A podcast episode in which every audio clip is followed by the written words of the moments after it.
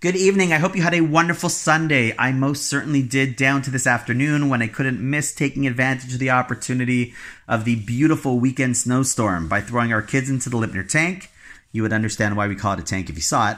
And take them all sledding, of course. I mean, how couldn't you? Okay, tonight's recording. I'm giving it the topic Inside and Out. This evening, I wanted to share a beautiful idea that I came across in another sefer, another book I'm learning, called Chovos Halavovos, which in English translates into Duties of the Heart. This book was written in the 11th century by a profound Spanish-Jewish philosopher by the name of Rabbeinu Bachyo ibn Pakuda. He felt that many Jews paid attention only to the outward observance of Jewish law, what he calls the Chovos Ha'ivarim, the duties performed by parts of the body, by the limbs, without regard to the inner ideas and sentiments that should be embodied in that Jewish way of life, what he calls the Chovos Halavovos, the duties of the heart. The brilliant book plumbs the depths of Jewish thought on some of the most quintessential areas of Judaism. Truly a fascinating work, highly recommend it for all, and it comes in English.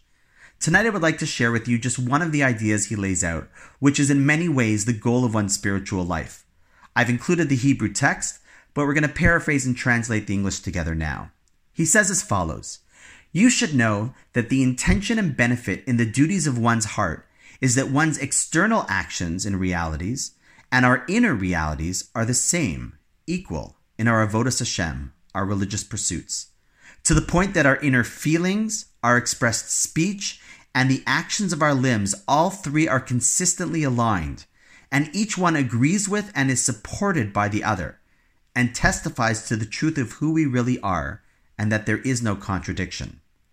And someone who attains a level where what they are doing on the outside reflects precisely what they are thinking and feeling on the inside, then that person has reached the state of tamim, pure, complete, whole, consistent." It's a beautiful idea.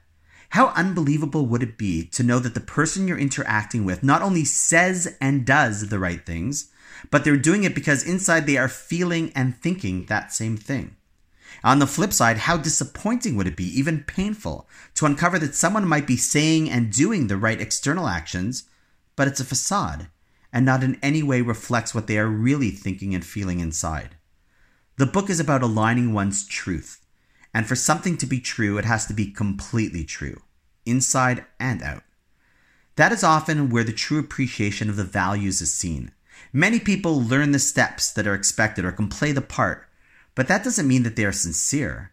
And that is what we are all striving to be, and hope that the interactions and relationships that we are in reflect that too. I remember many years ago when I was interacting with someone who had just lent a significant amount of support to one of the projects I was launching. I had shared my deep appreciation for their support, and I meant it. I felt a huge debt of gratitude for their trust in me and my idea. After that interaction, someone who was next to us approached me privately, someone who happened to be in professional fundraising. They came over to me to share how impressed they were with my stewardship skills. Now, to be honest, at that point, I didn't even know what that term meant. I initially thought it had something to do with serving drinks on an airplane. When they went on to educate me that it was a term used for the process of cultivating further support for people, I quickly responded, "Oh, sorry, that wasn't stewardship.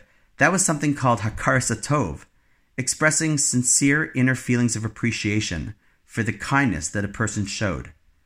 See, there's a difference when a person learns the external steps, but they don't embody the internal expressions of the heart.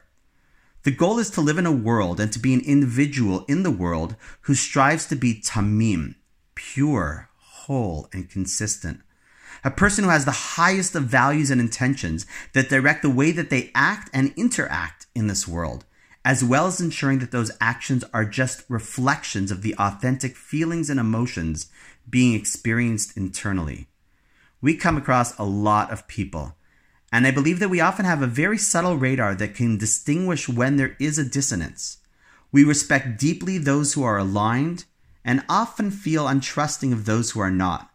But more importantly, and especially because we're not on earth to judge others, our goal should be to become someone who can look at ourselves in the mirror and know that who we are looking at in the mirror is someone who is driven by values that are both driving our inner world and our outer world equally. Chovos Halavovos, the duties of the heart. Definitely a great read. think I'll do another few pages tonight, actually. And until then, wishing you guys a wonderful night and looking forward to seeing you tomorrow.